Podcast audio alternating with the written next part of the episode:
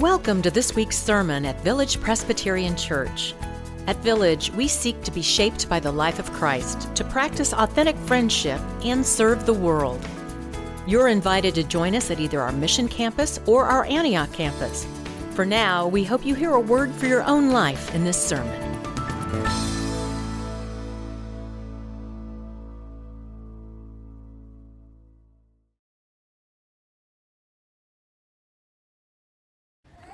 Our scripture this morning comes from the sixth chapter of the prophet Isaiah. It is uh, what scholars call his call narrative. We'll be reading uh, verses one through eight. Portions of this will be familiar to you. As we come to this passage, let us first join together in prayer. Gracious and eternal God, because you are God, it is your word and your word alone that is life for us. And because you are gracious, because you are gracious, we trust that you will speak to us even now, even here, O God, through these ancient words handed to us through the community of faith. Whisper your truth to our hearts, we pray. We are here, O God. We are listening. In the name of Christ we pray. Amen. Listen to this, that God might speak to us. In the year that King Uzziah died, I saw the Lord sitting on a throne high and lofty, and the hem of his robe filled the temple. Seraphs were in attendance above him. Each had six wings. With two they covered their faces, and with two they covered their feet, and with two they flew. One called to another and said, "Holy, holy, holy is the Lord of hosts. The whole earth is full of his glory."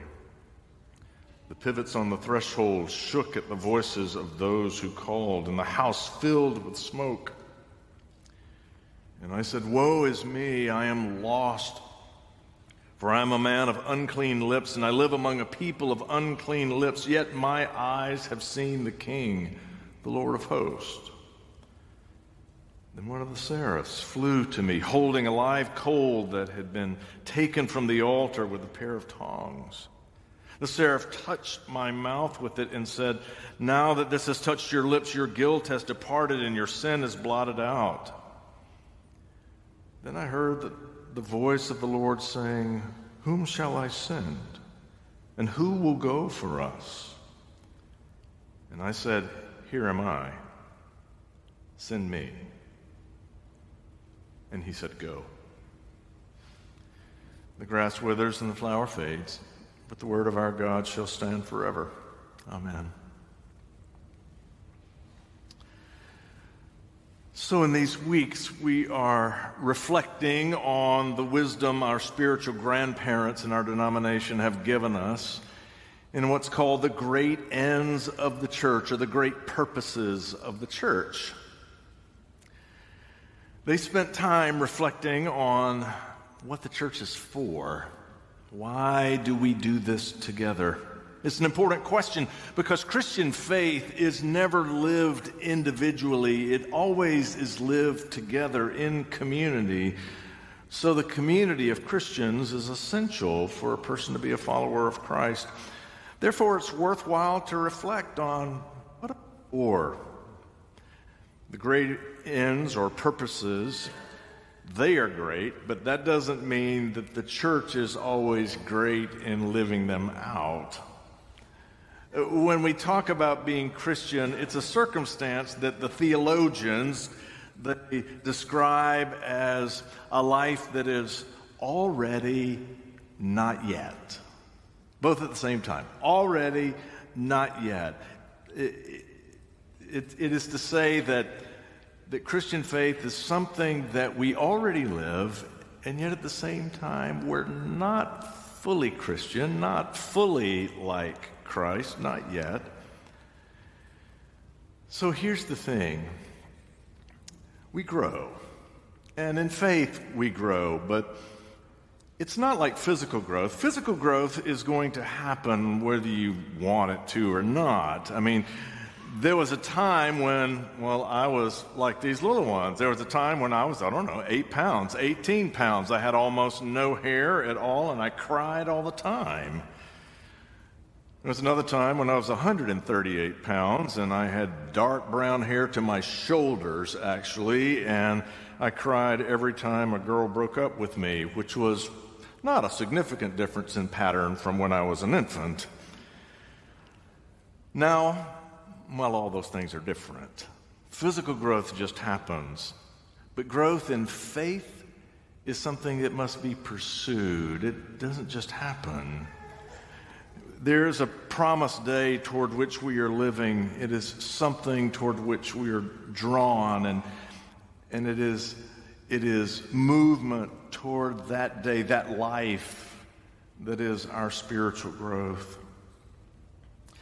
So I remember it this way. I was I was in second grade, and my parents told me that my mom was pregnant with what turned out to be my baby brother, Jim. As a second grader, I was not exactly wise about how these things happened. And so when my parents told me in September that, that I was going to have a little brother or sister, I thought they were telling me that the kid was going to show up by dinner time. They said, no, no, no, this is not going to happen until after Christmas. So think back, when you're in second grade and Halloween is still weeks away, Christmas may or may not ever get here. And so I couldn't figure out, why are you telling me now? They said, we just want you to be prepared. I said, okay, great, I'll get right to that. Well, things started changing around the house. They brought a crib and put it in my room. I said, I can't fit in that anymore. It's not for you, it's for the baby, they said. Then they painted the room over by the crib. They painted just one wall blue with little clouds on it. It's for the baby. We want to be prepared, they kept saying. Well, the kid finally showed up, but here's the point. Long before he arrived, things changed in our family. Because we knew he was coming, it changed the way we were living in the present. That's the way spiritual growth works. God has promised an abundant life, a way of life that we are with, that we share with one another, and because we trust that life is coming, it changes how we are with one another. The great ends of the church are like that. They describe the way we are, and at the same time, the way we will be. We are already, but also not yet. The great ends of the church speak of a way of living that we strive to embrace. I bring this up today. I bring this up today because of all of the great ends, if there's one that we would assume we've got down, it's this one, the third one. The third great end of the church is this. The church exists for the maintenance of divine worship. The maintenance of divine worship. Well, you're here. You're worshiping. We should have this down, right? The great end doesn't say you actually have to be paying attention during worship. It just says the maintenance of divine worship. We're here. We've got it, right? Well, let's reflect on that a bit. And let me begin by asking, what do you want from this? What, what brings you here? What, what do you want from worship? That's the first and most important question. And then there's a second important question. And the second question, and they're related. What do you think God wants from us here? What might God want from our worship? Isaiah's in the temple. Ancient Israel understood that the temple in Jerusalem was God's home address. The temple was the place where the feet of God rested. It was God's cosmic home. And Isaiah has an encounter with God and says, I saw the Lord high and lifted up. This encounter resulted in two things. Confession. Isaiah says, woe is me, I am lost. Now that I have seen God, I know that I am lost. I am a person of unclean lips, and I live among a people of unclean lips. In other words, there is a different life that is waiting for me, but not just for me, for all of the world. We haven't figured it out yet. There's a new life waiting for us. This is Isaiah's confession. Encountering God makes makes it clear to him the ways that we settle, the ways that we make do, the ways that we accept the unacceptable. But Isaiah is not left in this brokenness. He experiences forgiveness, yes, but that forgiveness is sealed in a new vocation, a new work, a holy purpose with his life. Isaiah says, "Here am I, send me. Send me where you will, for what you will. Use my days for your purposes." It's his vocation. This encounter with God results in Isaiah's renewed self-assessment of life. We're not home yet, he said. We haven't gotten it all right, he says. And God says, yes, and now here is your purpose. Here's your calling. Worship changed his life. This experience of worship changed his life. You know, because I was preparing for this, I started reflecting on some recent moments of worship for me that I think were transformative for me in small ways, but significant ways.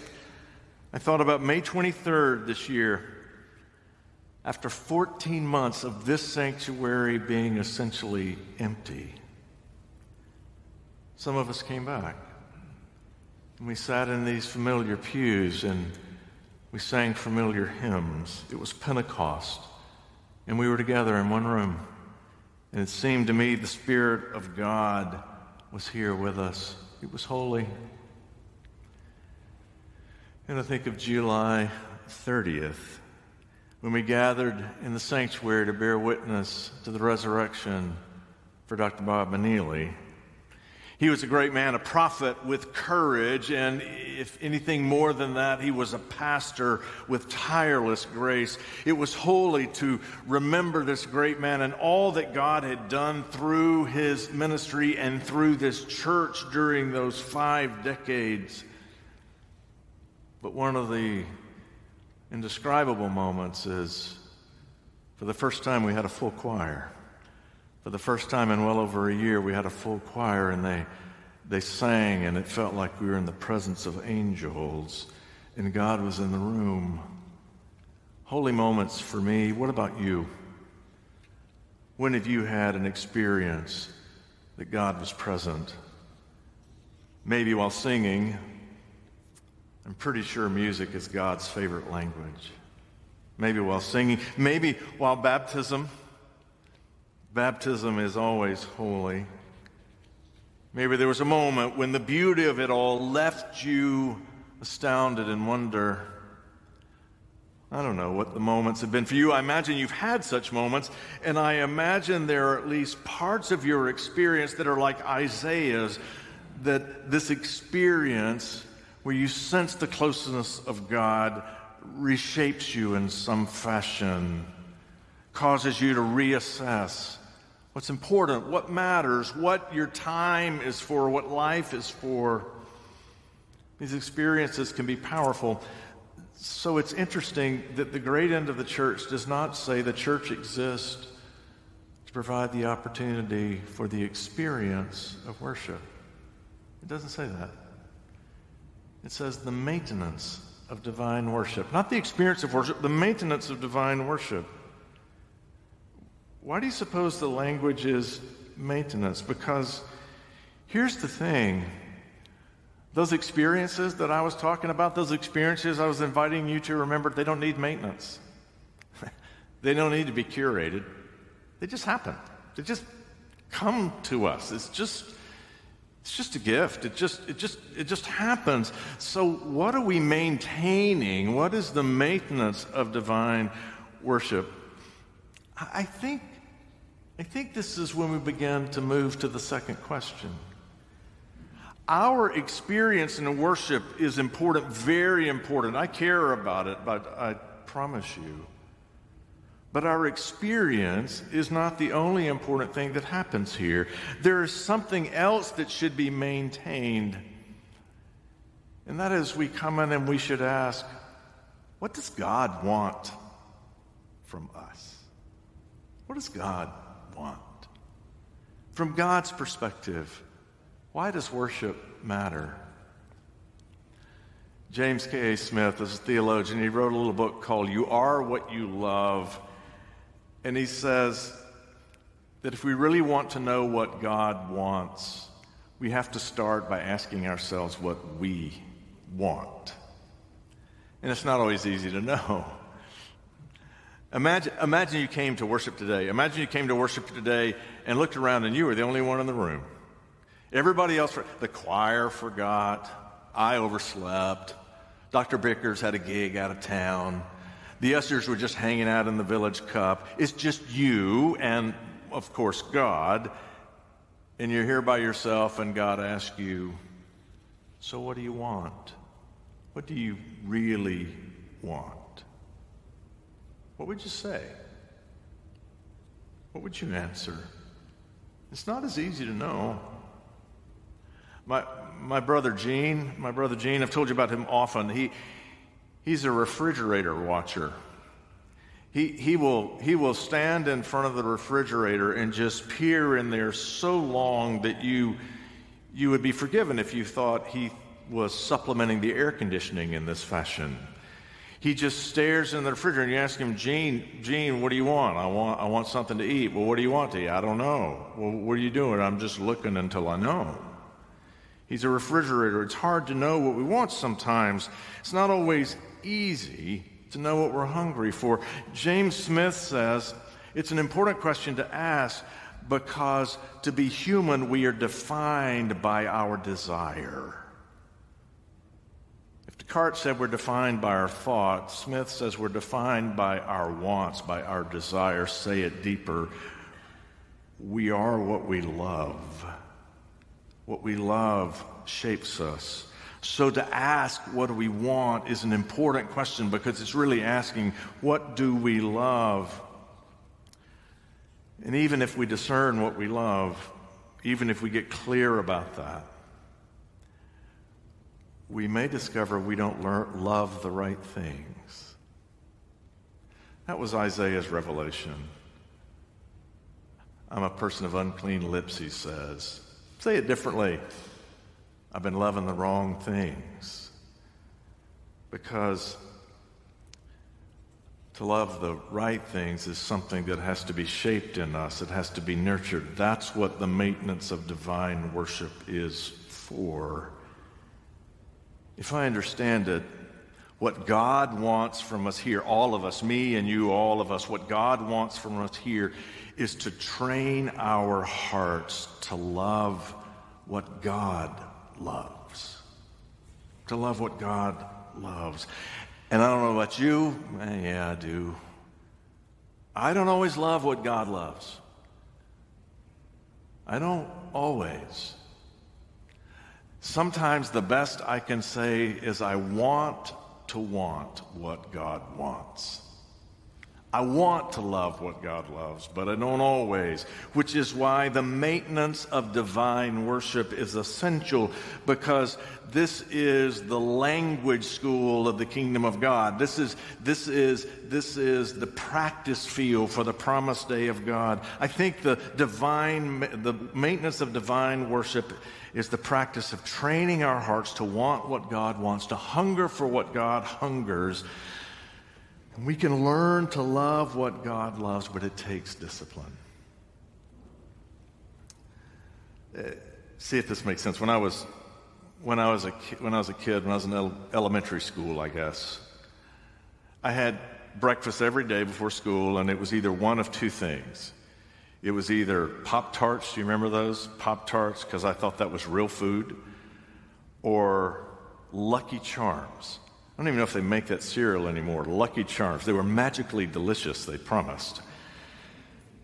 I ate that one of the two, one or the other, every day through elementary school. And then when I was in high school and I got my own car, it was a station wagon with wood grain paneling on the side. You remember those? I never met one person who thought that was cool. I don't, I don't know who came up with the idea of putting wood grain paneling on the side of a station wagon. But I had my own car, and so I would go to Baskin Robbins ice cream shop every day and get a mint chocolate chip milkshake, large, every day. I love that. But look, a person cannot live on sugar alone. I know, I tried. In time, I had to repent. I had to change my ways. I had to learn to eat salads and broccoli and stuff. Now we even have kale growing in our garden. Something happened along the way. I not only changed what I wanted to eat, deeper than that, I changed my understanding of what eating was for. In the first season of my life, eating was just about taste. That was it.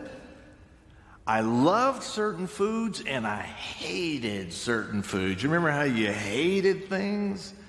You loved it or you hated it, and that's what mattered. It was all about taste. But then I became a little more health conscious, and I realized that food is actually about nutrition, hence the salads and the broccoli and stuff. But it didn't stop there. Now my favorite meals have less to do with what's on the plate and more to do with who's at the table. Because I've learned that eating is about community, that eating is about relationship. Uh, I still like it to taste good. Those early days aren't completely gone. And a lot of the stuff that I eat needs to be healthy. That reality hasn't changed. But I've grown up enough to recognize a deeper purpose, and that is the table is ultimately about relationships.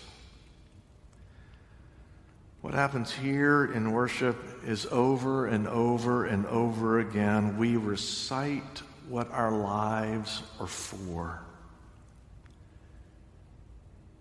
And early in life, it begins with what tastes good to us, what, what, what we like. That's what we think life is for. It's just what we like. But then what gives us pleasure? But then we learn that we want a life that has meaning. And that's a little different. We want a life that has meaning. But ultimately, the maintenance of divine worship is about learning to love what God loves. And none of us are there yet, not, not completely, but we have begun. It's something of an already not yet reality in our lives. And so that's why God wants us to have this time, because we need a regular recital of what life is for, so that we can come and say, gosh, I got that right, but I missed this. I'm a person of unclean lips. I see things differently now, because in worship, we discover what's real, what's real life, and what God wants from us. It's the discipline of reminding us what we're for. That's all God wants, to remind us what we're for. Pray with me. Gracious God, we believe. Help our unbelief. In Christ's name we pray. Amen. Thank you for listening to this week's sermon at Village Presbyterian Church. Learn more about us at village pres dot org, and we invite you to join us again next week.